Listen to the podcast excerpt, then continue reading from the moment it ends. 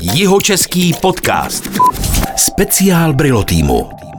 Hostem tohoto speciálního dílu je expert na výrobu technologie v textilním průmyslu, ale taky odborník přes nanotextilie, jednatel a CEO firmy Qualitex, která se zabývá převážně výrobou ložního textilu z písku. Josef Handrejch, dobrý den. Dobrý den. Ještě podotknu, jeho český podcast i speciální vydání připravujeme se společností Brillo Team, která se zaměřuje na vývoj webu a online marketing. V rámci tohoto pořadu si do studia zveme úspěšné lidi z Jižních Čech. Dnes bude řeč o technologiích a výrobě a taky úspěšných deseti letech eh, textilní firmy Qualitex. Já se jmenuji Petr Meškán a ptám se, Pane řediteli Andrejchu, eh, bylo celých těch deset let vaší firmy Qualitex úspěšných a ještě mám pod otázku, eh, jaká je vlastně historie firmy Qualitex, protože když se řekne nějaká firma z Písku, kde je text, tak já si představím Jitex. Máte něco společného s Jitexem? S Jitexem jako takovým určitě ne. Eh, naše historie, nebo konkrétně moje historie, sahá až do roku 1992 Eh, kdy vlastně vznikla firma Brotex, kterou založili moji eh, rodiče. A po transformaci nebo rozdělení vlastně firmy eh, jsme se dohodli, eh, že si já založím vlastní firmu, novou firmu, která půjde právě cestou designu a eh, cestou spíš trendu ložního povlečení. Bylo těch deset let Qualitexu opravdu tak úspěšných? Nebo jste narážel na problémy a bylo to, byla to dřina? Samozřejmě asi to byla práce, to je jasné tak určitě jsme naráželi na problémy, nicméně jsou to problémy všedního, všedního podnikatelského života, ale eh, z hlediska eh, úspěchu eh, a to ať tvorby nových kolekcí, nových produktů, ale i z hlediska s tím spojených nárůstu, nárůstu vlastně samotného nárůstu firmy jako takové, tak eh, to beru těch deset let jako za velmi úspěšných deset let eh, mýho pracovního života. Vy zajišťujete tedy v firmě Qualitex kompletní výrobu, tedy předpokládám návrhy, šití, ale i prodej. Uh, už dlouho máte e-shop. Uh, jak je to s konkurencí vlastně v tomhle segmentu? Uh, sahá vám nebo spadá vám do toho konkurence z Číny, to se samozřejmě nabízí, zrovna asi u textilních záležitostí tuplem, třeba u, i u toho ložního prádla. Máte problém s Čínou? Víte, ona ta konkurence není úplně tak eh, směrovaná cestou jenom z Číny, protože Čína je velkým eh, exportérem hlavně syntetických materiálů, takže polyesterových, ale prostě i polypropylenových a dalších syntetik. Eh, my pracujeme převážně s bavlněnými materiály, to znamená, naše výrobky jsou vyrobeny z přírodního materiálu 100% bavlna. A tam teda spíš bych to bral jako globální, globální trh eh, z dálné Asie, což je Pakistán, Indie, eh, sahá i tam samozřejmě částečně Čína, ale i Bangladeš, takže určitě i Indonésie, takže eh, spíš bych to viděl jako velkou, velký, velká konkurence je samozřejmě v dovozu zboží hotového zboží eh, z dální Asie směr do Evropy a do České republiky. Ale já si troufám říct, a není to si, myslím si, že to není nadsázka, prostě tím, že pracujeme a pracujeme neustále, jak jsem už říkal, na nových dezénech, na nových trendech, eh, na nových kolekcích, představujeme stále nové, nové kolekce a pracujeme s návrhy, které eh, získáváme od našich partnerů a od designérů, tak eh, vlastně tím eh, přinášíme zákazníkovi každý rok eh, i v průběhu nějakých sezónních, eh, sezónních obdobích v tom roce, mm, tak přinášíme nový a nový designy a trendy a tím si myslím, že doháníme takový ten, takový ten cenový náskok právě toho dovozového zboží, kde samozřejmě ano, je určitě rozdíl právě hlavně v ceně. Jaký tedy byl vlastně vývoj, nebo dá se vlastně takhle jako specifikovat vývoj těch produktů a, a těch eh, designů, jak vy říkáte, které nabízíte v průběhu let? Co, co v tom vlastně se třeba měnilo a, a jak se mění ty trendy? My jsme tady koukali do vašeho aktuálního katalogu. Já jsem tam narazil třeba teď na speciální teenagerovskou kolekci, ale zároveň je tam severská, nordická kolekce, o které vy jste mluvil. Předtím tam byla nějaká zase jako jiná. To se mění v průběhu času a vy výrazně musíte samozřejmě reagovat i na trendy, předpokládám.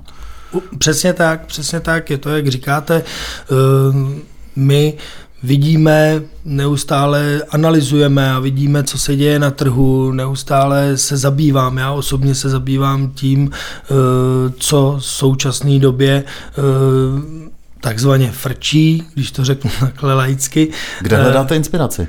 Když vám do toho skočím, pardon. Tak právě na mnoha magazínech, eh, různých magazínech eh, o bydlení, o interiérech, ale i na veletrzích. Jezdíme na veletrhy a mm, jezdíme na veletrhy do Frankfurtu, třeba na Heimtextil, který je jeden z největších v Evropě a tam paradoxně už, nebo ne paradoxně, je to správné určitě, že tam vidíme třeba ten náskok, ta skandinávská kolekce, o který jste mluvil, eh, my jsme ji nazvali Nordic Collection, tak vlastně ta tato kolekce už tam je v nabídce asi tři roky a e, ten trend se sem postup, postupem doby e, jakoby dostával a my jsme na to zareagovali nějak, ale troufám si říct, že jsme mohli zareagovat i rychleji, Beru to jako takový trošku můj třeba mezníček, výbičku, kdy vnímám, že jsme mohli zareagovat rychleji, protože e, vůbec příprava té kolekce jako takové je třeba půl roku systematické práce. To jsem se právě chtěl zeptat, jestli když eh, zjistíte, že nějaký trend přichází, dejme tomu v Hamburgu, v Německu, eh, tak jestli ve stejnou dobu přichází i u nás, anebo jestli je u nás spoždění s Je tam spoždění, je tam spoždění a samozřejmě to určitě a hlavně, jako je to ve všem, jako je to v každé části našeho života, mm, je to vlastně eh, ten rozhodovací proces, kdy se rozhodneme, ano, tuhle kolekci dáme do nabídky. Hmm. Jo, to, to je právě to rozhodnutí, kdy, eh, který za nás nikdo nikdy neudělá. Ať děláte cokoliv, tak vždycky ten rozhodovací proces je na tom jedinci a na tom člověku a ten musíte rozhodnout sám, a vlastně v tu chvíli eh, a kolikrát ten rozhodovací proces trvá fakt opravdu i rok. Jo. Vy jste to zmínil, já budu mít takovou šťouravou otázku. Vy jste říkal, že samozřejmě rychlost a spoždění i u vás samozřejmě může být eh, trochu, trochu chybová záležitost, ale sahli jste někdy vedle, že jste třeba udělali kolekci, u které jste si říkali, tak teď to bude prostě trend a ono to vůbec nefungovalo. Myslím teda v ložním prádle a třeba v tom eh, dezénu, v tom, jak vy, v tom, co prostě na tom ložním já, prádle vidět. No já nad tím zrovna přemýšlím, jestli se to teda stalo. Eh, já si myslím, že ne. Já teda, eh, je to asi štěstí, my jsme vlastně v roce 2014 představili Provence kolekci, která se uchytila, bylo to velký zájem, jsou to kytičkový vzory, takže v tu chvíli levandule. to, levandule, ano, takže v tu chvíli to samozřejmě bylo velké téma. Eh, ty, zmínil jste teenager kolekci, takže tam jsme už cílili na určitou skupinu lidí, mm. kde jsem viděl, že je díra na trhu. Mm. Byla velká díra na trhu a to jsem prostě na to zareagoval a, a opravdu ta kolekce se opět eh, povedla mm, prostě ten prodej, ty zákazníci o to měli velký zájem. Jo, a vedle toho e, poslední tou kolekcí, jednou z těch velkých, vedle těch standardních našich Deluxe, standard Luxury Collection v bavlněném saténu, tak máme hm, teď nově od listopadu 2020 jsme představili Nordic Collection, no a ten zájem byl opravdu enormní. A je dodnes teda. Kde je vlastně hlavní gro odbytu vaší firmy? Tady v Čechách? My jsme tuzemská firma, jsme česká firma, je důležitý taky zmínit, že jsme rodinný podnik, eh, děláme to vlastně s manželkou a nově, nebo teď v roce 2020 k nám nastoupil i syn, mm-hmm.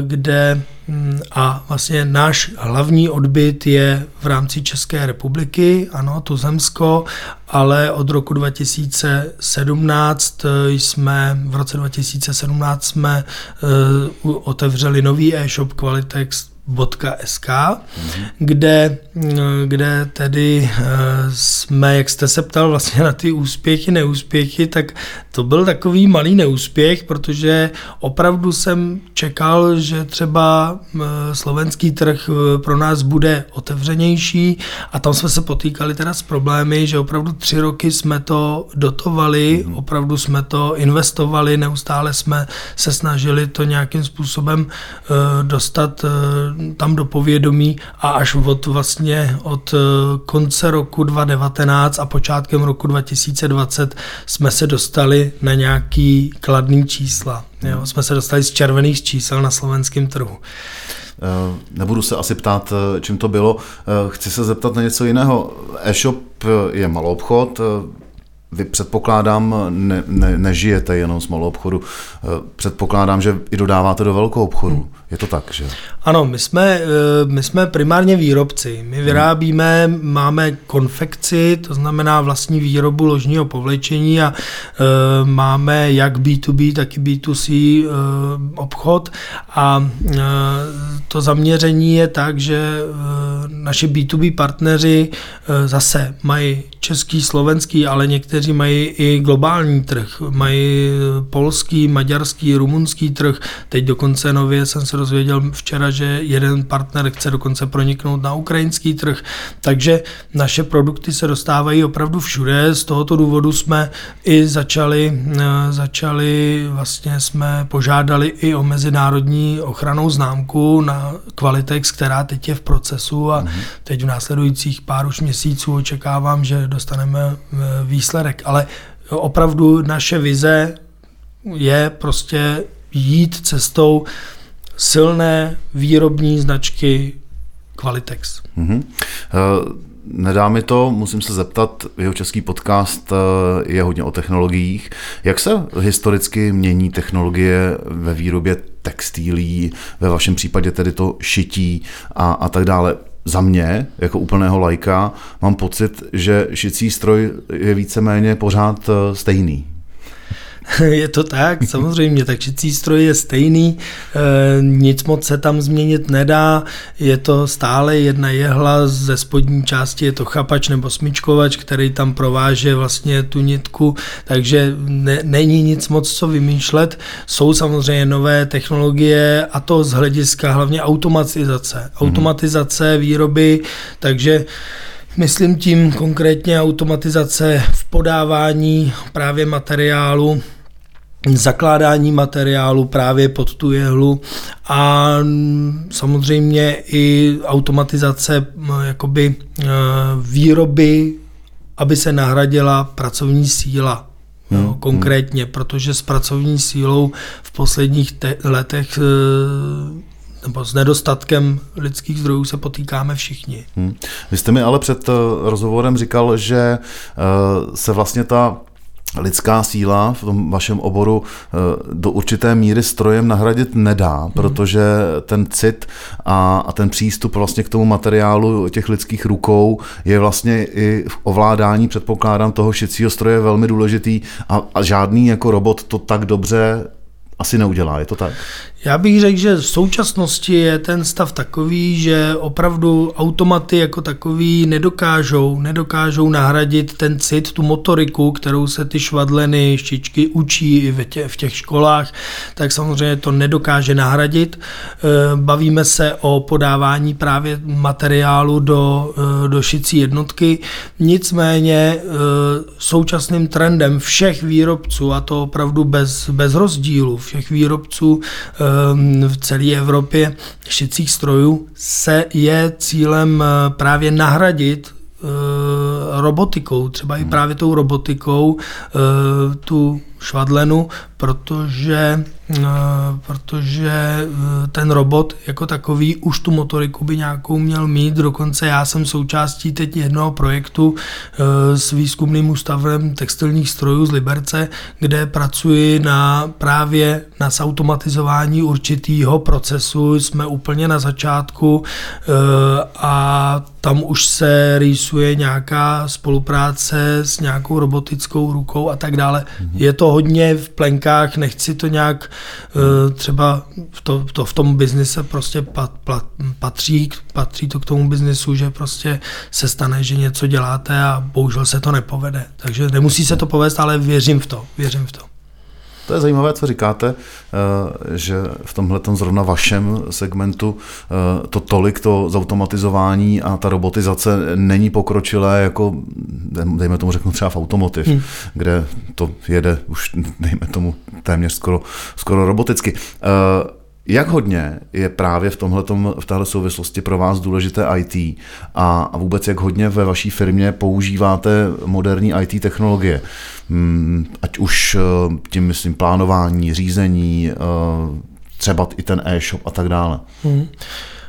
Um tak automatizace, zadávání zakázek, zpracování objednávek, vystavování faktur, účetnických úkonů, ale i, ale i e, předávání objednávek na sklad, expedice, tak samozřejmě to bylo hlavním tématem posledních e, čtyř let, kdy já jsem e, na tomto spolupracoval s externími IT pracovníky a vlastně zjistil jsem, že tam není konce. Jo.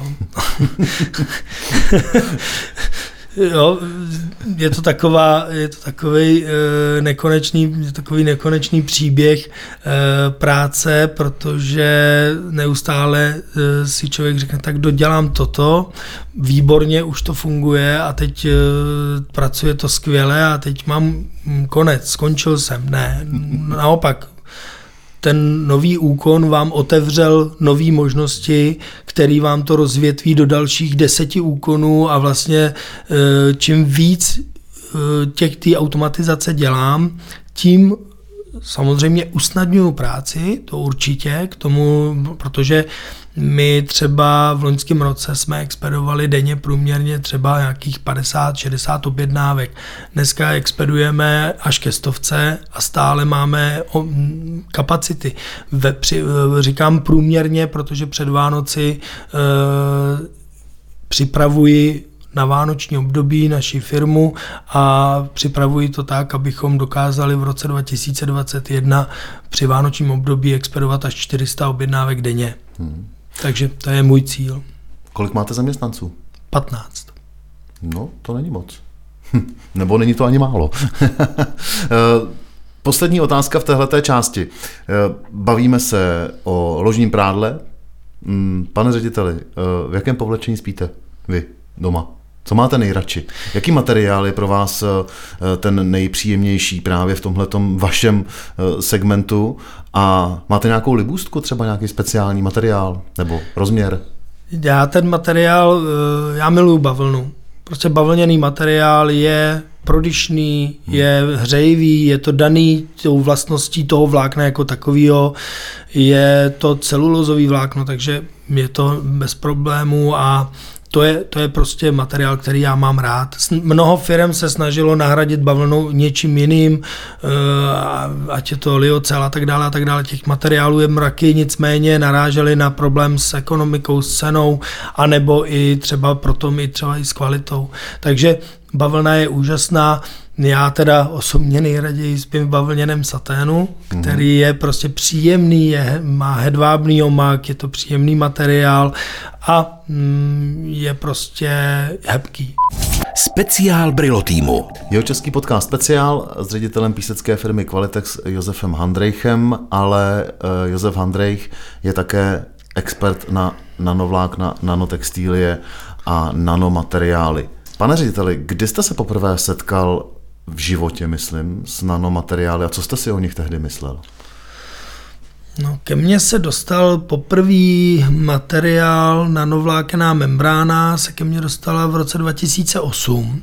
Já jsem nad tím teď chvilku přemýšlel a bylo to, eh, byla to nabídka od jednoho obchodníka, kdy jsem dostal kus nějaký textilie a říkal jsem si, to je zajímavý, ale my v těch uh, lůžkovinách přeci jenom jsem, jsem neviděl to uplatnění okamžitě. Já jsem si říkal, dobře, tenhle materiál je nějaký, ale pro lůžkoviny se musí aplikovat dál, musí se s tím materiálem pracovat.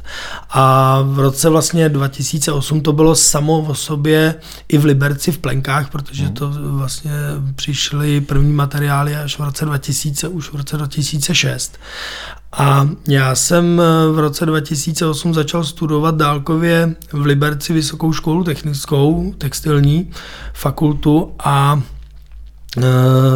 tam teda se skloňovalo nanovlákno vlastně každý den, hmm. jo, vedle z těch standardních materiálů a bavilo se o tom, ale opravdu se o tom jenom mluvilo, ani jsme se nedostali k těm materiálům a když jsem ukončil v roce 2011 vysokou školu, tak uh, jsem měl to štěstí, že jsem potkal uh, partnera, současného mého partnera, kolegu Kuse, s kterým uh, jsme vlastně společně začali pracovat a mluvit o tom, eh, co se všechno dá s nanovlákny dělat. Hmm.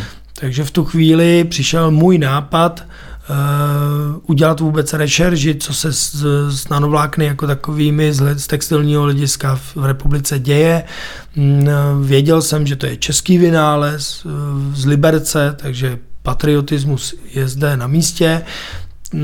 Vedle toho ale samozřejmě jsme se potýkali s mnohými problémy. Mysleli jsme si, že nakoupíme materiál a začneme šít. Hmm. To jsem si myslel já takhle naivně. Samozřejmě eh, opak byl realitou. Stalo se to úplně jinak vše, že jsem vlastně v tu chvíli eh, se stal vývojářem ne toho výrobku, toho produktu, vlastně jako takovýho, ale ty textílie, Jasně. kdy jsem teda aplikoval nanovlákenou membránu do dalších materiálů a pomocí externích partnerů a právě i určitých kapacit v rámci laminace, nanovlákený výroby, takže díky těmto lidem jsem se mohl dostat do právě do tohoto dění. Bylo to hrozně zajímavé, bavilo mě to, ale v tu chvíli jsme naráželi samozřejmě na e, problémy s materiálem, delaminace a tak dále. Bylo to dost nepříjemný, byly to takové okamžiky, který bych ne, někomu nepřál.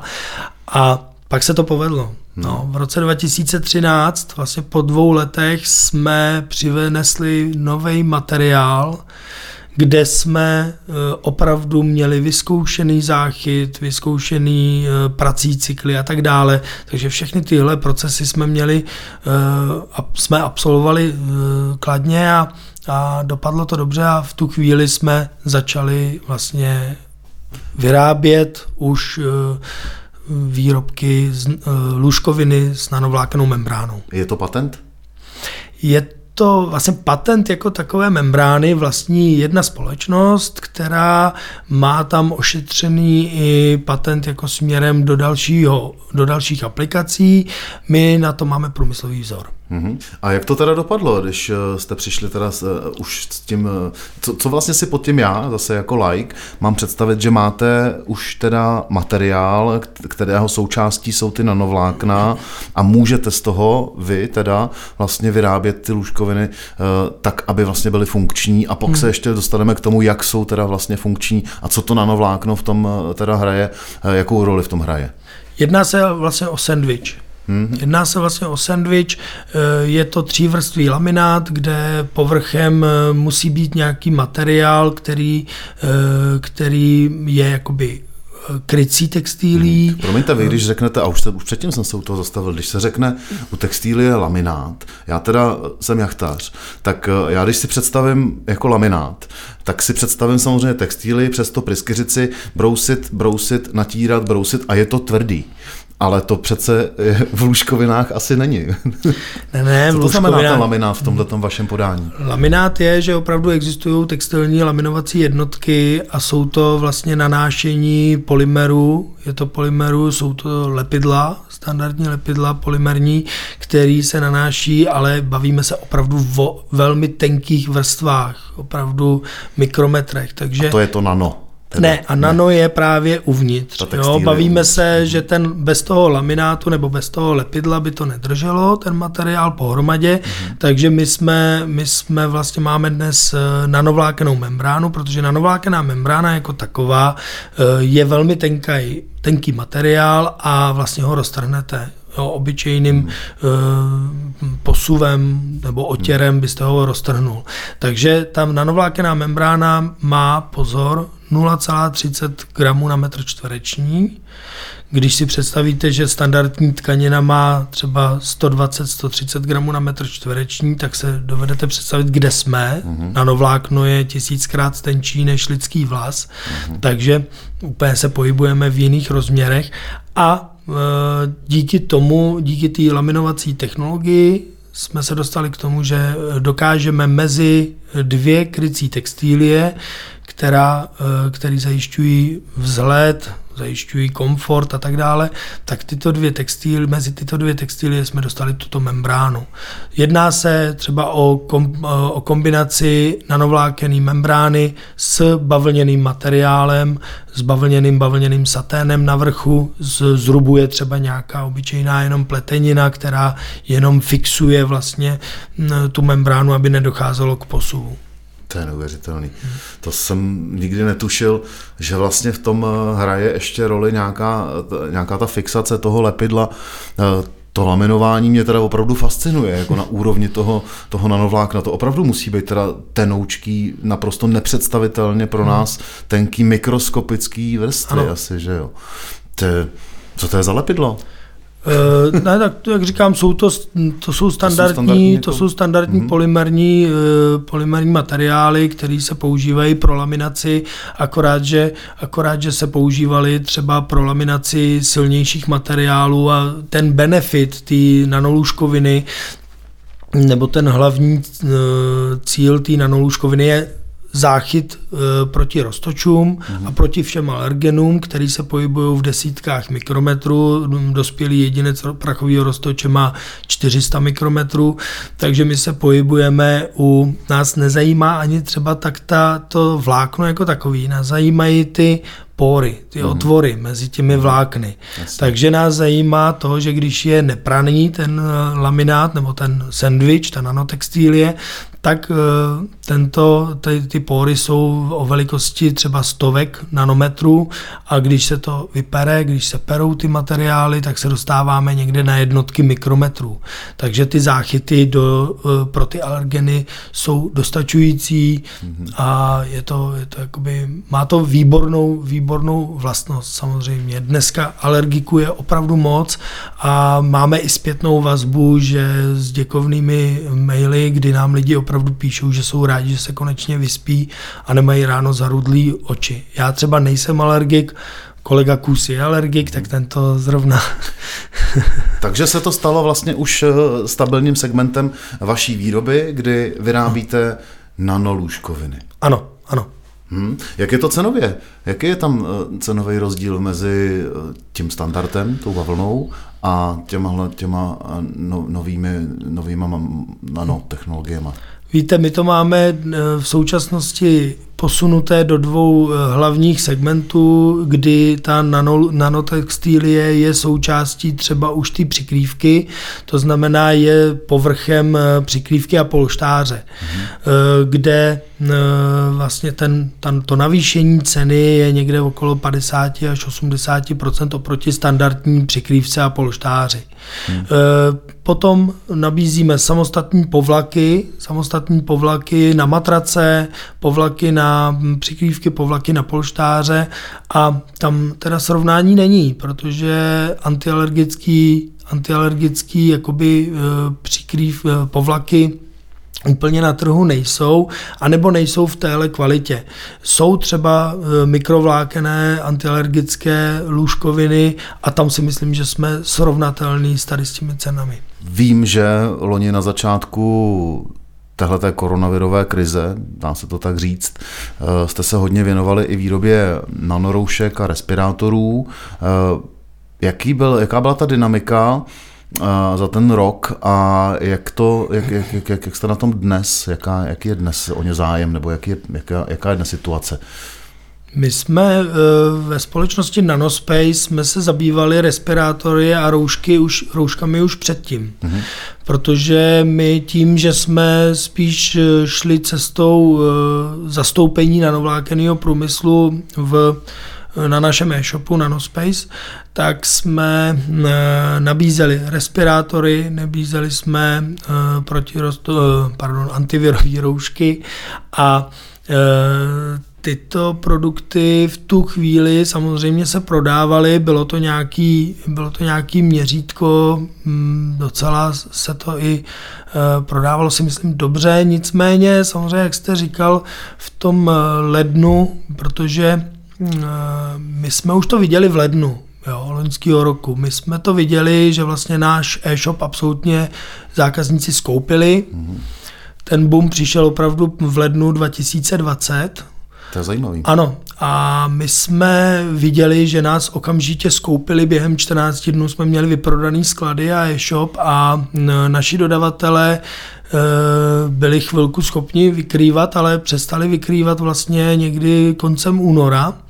A my jsme v tu chvíli vlastně neměli co těm zákazníkům nabídnout. My jsme se potýkali s velkými problémy v Nanospace kvůli tomu, protože samozřejmě nám volali zákazníci, eh, s kolegami jsme, s kolegy jsme si e, měnili hotline, abychom každý vždycky odpovídali, takže jsem měl třeba 14 dní nebo 10 dní jsem měl na starosti linku uklidňovat lidi, že prostě budou ty roušky, dodavatelé nám přislibovali, ano, budou, budou, takže my jsme to, a to ještě respirátory, musím říct, že vůbec se v tu chvíli neprodávaly. Jo. Respirátory, ano, re, hmm. řešily se roušky. Hmm, hmm. V tu chvíli byla tak, takzvaná rouškománie, ale my už, jak říkám, my jsme ji viděli v tím, s tím předstihem tří měsíců.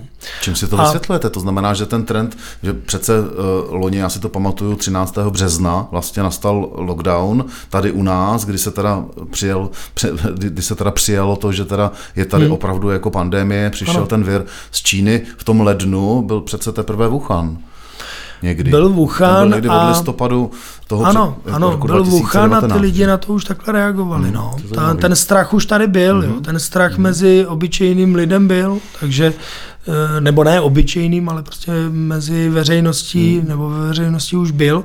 A hmm. Eh, pak vlastně přišla Itálie, takže ta hmm. veřejnost na to reagovala ještě víc. Hmm. Nám se vždycky povedlo něco naskladnit, během dvou dnů se to prodalo, zase jsme to naskladnili a opravdu jsme se s tím hodně potýkali. A pak přišel okamžik, troufám si říct, že to byl ten začátek toho března, Hmm. Ano, kdy jsme, kdy jsme uh, se dozvěděli, uh, že je problém se zásobováním zdravotnických zařízení. Hmm. A uh, přišel požadavek z magistrátu z Českých Budějovic, jestli jsme schopni vlastně v sobotu, v sobotu během dne mi volá kolega Kus, jestli jsme schopni vyrobit roušku.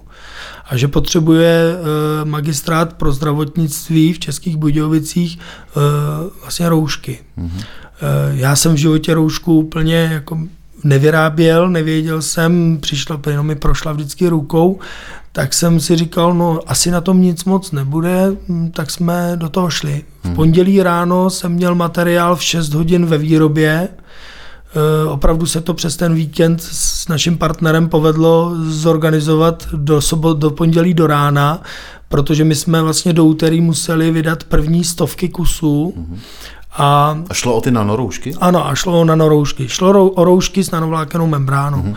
A vlastně v pondělí ráno v 6 eh, jsem eh, vlastně udělal střih, udělali jsme u nás na výrobě střih a vlastně jsme takhle začali vyrábět roušky. Poté už se to rozběhlo a dal jsem dohromady asi šest výrob v okolí písku a vlastně ta kapacita během 14 dnů se navýšila snad asi na 2000 kusů denně. Hmm. Jo, takže a to se bavíme o standardním šití, jo, nebavíme se o nekonvenčním uh, zpracování materiálu. Tahle dynamika, jaký popisujete, je teda zajímavá, hodně mě to uchvátilo. Eh, co vám to právě ta dynamika a tenhle ten vývoj přinesl za zkušenosti. A jaký je stav dnes vlastně v tom v té výrobě roušek a dejme tomu těch respirátorů? Hmm. Teď jsme se bavili o tom, jak to bylo před rokem. Co, I to samo o sobě mě teda zajím, zaujalo, jak rychle to přišlo, eh, kdy se to u vás poprvé projevilo a tak dále. A teď eh, máme rok poté de facto. Hmm. Hmm, jaký je stav? Vyrábíte roušky, vyrábíte nanoroušky, prodávají se, dodáváte je do zdravotnictví? My jsme hmm, já to teď musím trošku rozdělit, protože eh, jedna věc je eh, Nanospace a druhá, druhá společnost je Qualitex. Ano. Takže, Bavíme a, se teda tak, o dvou já, věcech. Ano. Přesně tak. A já samozřejmě pro Nanospace eh, na, pracuji na dalších výrobcích, Povedlo se nám eh, mm, vyhotovit, eh, vyhotovit nový produkt, antivirový šátek, takže šátek vlastně mm, dezénová záležitost, ale s nanovlákeným filtrem, eh, kde máme i vyzkoušené prací, prací cykly, takže se dá prát. A mm, roušky jako takový Qualitex přestal vyrábět už někdy na konci dubna protože uh, my jsme uh, v určitou chvíli samozřejmě zaznamenali poklesy objednávek, což bylo logický. Uh, my jsme v tu chvíli začali vyrábět roušky a ale já jsem věděl, že z hlediska Qualitexu to není budoucnost. Jo. Hmm. Mě, mě to ani nenaplňuje, se přiznám. Hmm. Já mám rád opravdu tvorbu. Já jsem člověk, který má rád tvoření, vývoj, neustále se někam posouvat, dávám si cíle. Prostě takový jsem a e, vedle těch cílů vidím i ty trendové záležitosti nebo trendy záležitosti, jako jsou právě ty dezény a prostě asi je to divný, ale mám rád ložní povlečení. No, je to, to můj... máte, máte na to, to firmu. je, to, je to můj koníček zároveň a to je prostě asi třeba i ten, i to, proč to stojí zatím, proč zatím stojí třeba i ten nějaký úspěch, eh, protože moje práce je mým hobby. Jo, a to je další věc. A vedle toho, když teda se vrátím k Nanospace, tak samozřejmě Nanospace. Pracovali jsme na certifikaci roušek, pracovali jsme na e, samozřejmě vůbec e, testování záchytů a tak dále. Takže my jsme byli na začátku v rouškách, na loni, loni v tom březnu a opravdu jsme nějakým způsobem pracovali na tomto produktu a dnes v současné době teda jsme se posunuli opět do toho obchodního e, směru, kde my úplně nejdeme cestou vlastní výroby roušek, spolupracujeme s partnery, českými partnery, který používají e, nanovlákenou membránu a e, jdeme touto cestou. A vlastní výrobek máme právě antivirový šátek, který má dneska třeba, představujeme letní kolekci antivirových šátků, takže to je náš produkt, který si držíme, který jsme si vyvinuli a otestovali, vyzkoušeli. Bezva, já bych se chtěl zeptat ještě ohledně těch eh, nanotextilí eh, na budoucnost. Kam myslíte, nebo co vy víte? Vy vlastně jako vývojář víte víc než tupem já like a, a i lidi, kteří tak jako trochu do toho vidí. Co je vlastně, kam to bude směřovat? Co vlastně všechno se, nebo na, na co všechno se ty nanovlákna, nanotextílie budou moci třeba používat? Nebo co by byl váš sen, kde by hmm. se nanotextílie dala použít? Až si kolikrát eh, dávám otázku, eh, jak jsou už tady rozšířený vůbec nanovlákna mm-hmm. v mhm. současnosti. Mm-hmm. V roce 2006 vzniknul tento materiál. Mm. A, rychlost, teda, v, a v dnešní době, v dnešní době jsou nanovlákené materiály e, aplikované v lůžkovinách, v okenních sítích, mm. jsou e, v čistících prostředcích, mm-hmm. jsou nanoklíny, že jo, čistící prostředky pro domov, pro okna, pro, pro auta. Eh, jsou eh, FN nátěry, jsou to fotokatalytické nátěry, které eh, čistí prostředí, Hmm. Jsou to takzvané nešpinivé fasády, jsou dokonce už i na to nějaký pilotní domy i v, mě, i v Praze a v Ostravě, takže, takže ty, ta, to rozšíření jako nanovláken jako takový je velmi rychlý. To je jedna věc, ale je pravda, že zatím stojí opravdu moc práce a stojí zatím ty, ty kapacity, ty lidi, kteří se tím zabývají a věří v to, protože samozřejmě, eh, jak říkám, moje, moje představa, kam se to až může posunout, a to bych chtěl odpovědět na tu vaši otázku hlavní, eh, co bude nano, že jo? tak jako to nikdo nedokáže říct, nedokážeme předvídat. Já jsem trošku svázaný zase právě tím, jak mám rád ty trendy, tak jsem svázaný těma trendama. Třeba já se posouvám do toho, že my dneska máme jeden nějaký materiál, kde je povrchem třeba eh, polyesterová tkanina, kterou aplikujeme nebo kterou používáme pro výrobu přikrývek a polštářů a těch samostatných povlaků. Ale vedle toho se nám teď před měsícem povedlo mm, vlastně povláknit eh, bavlněný materiál, takže máme na vrchu bavlněný satén a to už je povlečení. Takže to už je povlečení a už se dostávám zase, a to je to, co jsem říkal vlastně na začátku i v tom IT, hmm. že se povedlo jeden materiál eh, vytvořit, je to takzvaně, se jmenuje nanobavlna, má svůj název tento materiál a vedle toho se dostalo ale k tomu, že už eh, budeme moci tvořit i nějaký kolekce. Že? Hmm. Víte, co mě, na, mě napadlo uh, už eh, v souvislosti s těma nanotextiliema, rouškama i respirátorama a vlastně i tím ložním před... A teď mě jako opravte, jestli se mýlim, že vlastně jedna z těch možností té budoucnosti a proč vlastně by tyhle ty materiály mohly mít budoucnost, v souvislosti znovu říkám s těma rouškama, a to je ekologie. Hmm. Vy jste to zmínil, že vlastně třeba ty nanoroušky jsou pratelné.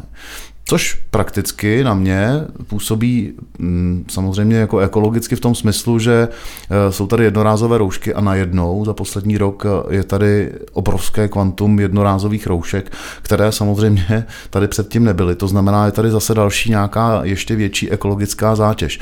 Vidím to správně, že vlastně i, ten, i ta nanotextílie e, může nějakým způsobem přispívat vlastně k ekologičtějšímu přístupu ohledně třeba těch roušek, nebo i možná v jiných jako segmentech, hmm. třeba i u toho ložního prádla, že to třeba víc vydrží.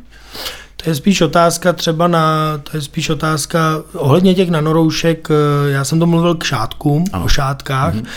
Nanoroušky jako takový pratelný v současnosti nejsou, mm-hmm. nicméně samozřejmě teď to máme nějakým způsobem vyzkoušený a možná, že se nám to povede. Říkám mm-hmm. možná. Mm-hmm.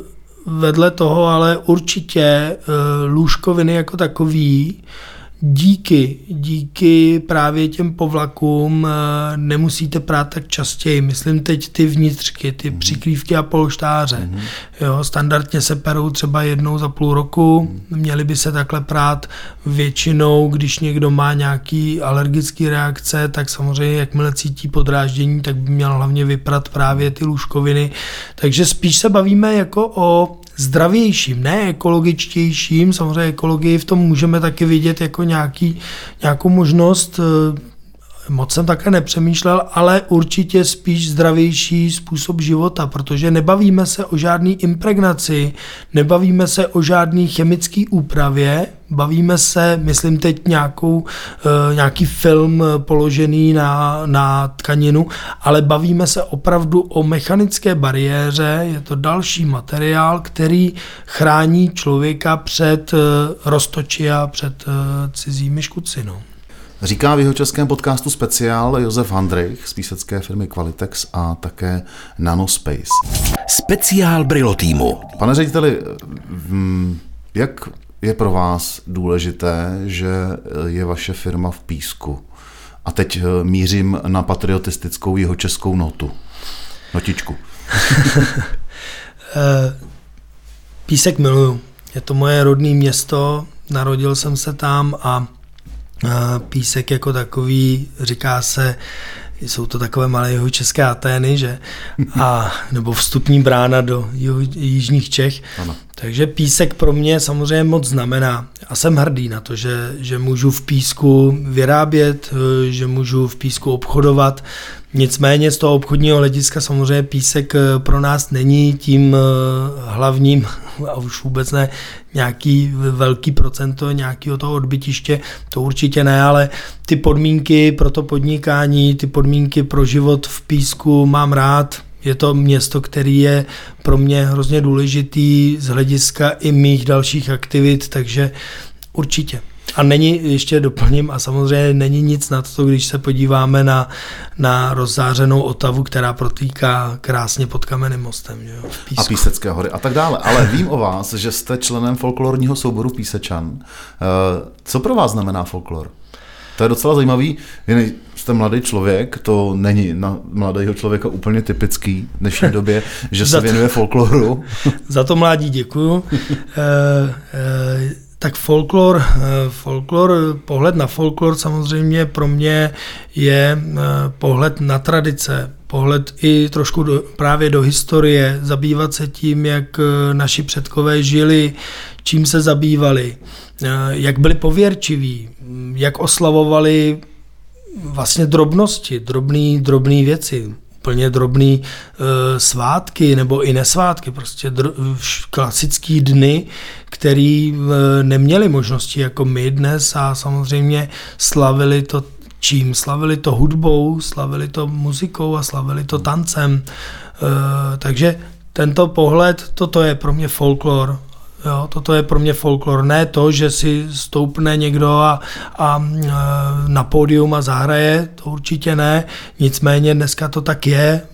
Máme pódiové vystoupení, musíme vystupovat na pódiu. E, máme to taky rádi, protože chceme to ukazovat lidem. Nicméně pro mě osobně folklor znamená to, co jsem říkal, takže pohled na ten samotný život těch našich předků. To je hezký. Eh, v tom se shodujeme. Mm, máte nějaké, vy jste zmínil písek, ale ještě nějaké jiné oblíbené místo v Jižních Čechách? Jižní Čechy mám rád celý. Já prostě mám rád cyklistiku, takže jezdím eh, po celých Jižních Čechách na kole. Eh, mám rád Třeboň. Třeboň mám rád, je to město, který pro mě taky z toho mýho pohledu znamená ale hodně, ale já bych chtěl ještě říct to, že já eh, vedle písku, já jsem to řekl a není to tajemství, že kdybych nežil v písku, tak bych chtěl žít v Liberci. Liberec je pro mě druhý mý město, který fakt mám rád, miluju ho a je to pro mě město, který mi dalo i vzdělání vedle hmm. toho všeho. A Dokonce jsem se dozvěděl, že mý rodiče tam i nějakou dobu žili, tak třeba to je nějaká spojená nádoba, nevím. No, každopádně to má s pískem eh, a vůbec s vaším biznesem spojitost eh, přes textilní výrobu a tradici textilní výroby, protože kde jinde než teda v písku samozřejmě a v Liberci, to, to se ví, tradičně prostě ta výroba eh, fungovala, plus školství. A vím, že se věnujete i vy sám osobně nějakým způsobem podpoře vzdělávání v tomhle oboru. Je to tak? Takhle na závěr jsem si na to vzpomněl, že jsem to někde zaregistroval. Hmm. Vy se věnujete podpoře vzdělávání eh, těch eh, vlastně eh, kapacit nebo lidí, kteří by mohli nebo kteří by chtěli prostě pracovat v tomhle průmyslu, v tomhle biznesu? Ano, ano, my jsme s jeho Českou hospodářskou komorou před asi pěti lety jsme začali pracovat na obnovení textilního oboru z hlediska šití a švadleny přímo obor švadlena. Ten obor se jmenuje teda výrobce textilí, eh, kde spolupracujeme, je nás tam asi 42 eh, textilních firm a já mám teda tu čest být předsedou Združení textil v jeho české hospodářské komoře, kde právě hlavním úkolem je obnova oboru textilního, ale i uh, nějaký jakoby věhlas, obnovení věhlasu textilního oboru jako takového, protože uh, málo lidí to třeba ví, ale prostě textilní průmysl je stále velkou, velkým podílem celkového průmyslu uh, jeho českého kraje. To je bohulibá záležitost. Vy máte za sebou 10 let vaší firmy, kde si myslíte, nebo kde byste byl rád, aby za 10 let vaše firma a vy jste byli? Jak byste si to v ideálním případě představoval? V těch všech kontextech, který jsme tady teďko probrali. Já ani tak nechci říct, kolik chci mít zaměstnanců, touhle cestou jsem nikdy nešel, ani nechci říct, kolik chci mít obratu, to opravdu není pro mě až tak důležitý, protože jeden velmi vzdělaný člověk, velmi dobrý marketér mi řekl, to jsou až vedlejší věci, to přijde samo. Ty to musíš dělat tak, jak to, jak to ty cítíš a jdi tou cestou. Takže mm, když si vemu, tak eh, pro mě je nejdůležitější, abychom měli stabilní produkty, které budou součástí obchodu v rámci České republiky nebo i globálního trhu a já budu rád, když eh, rodinný podnik, protože jak se může říct, že po nás přijde třeba potopa, tak já budu rád, když rodinný podnik převezmou uh, moje děti, naše děti a uh, firma bude pokračovat dál. To je hlavní. Říká Josef Handrejch z písecké firmy Qualitex. Díky za rozhovor a přeju hodně sil, úspěchů do minimálně dalších deseti let vaší firmě i vám. Já vám taky moc děkuju a jsem rád, že jsem tady byl. To byl jeho český podcast speciál. Já jsem Petr Meškán a příště naslyšenou. Jeho český podcast. Speciál Brilo týmu.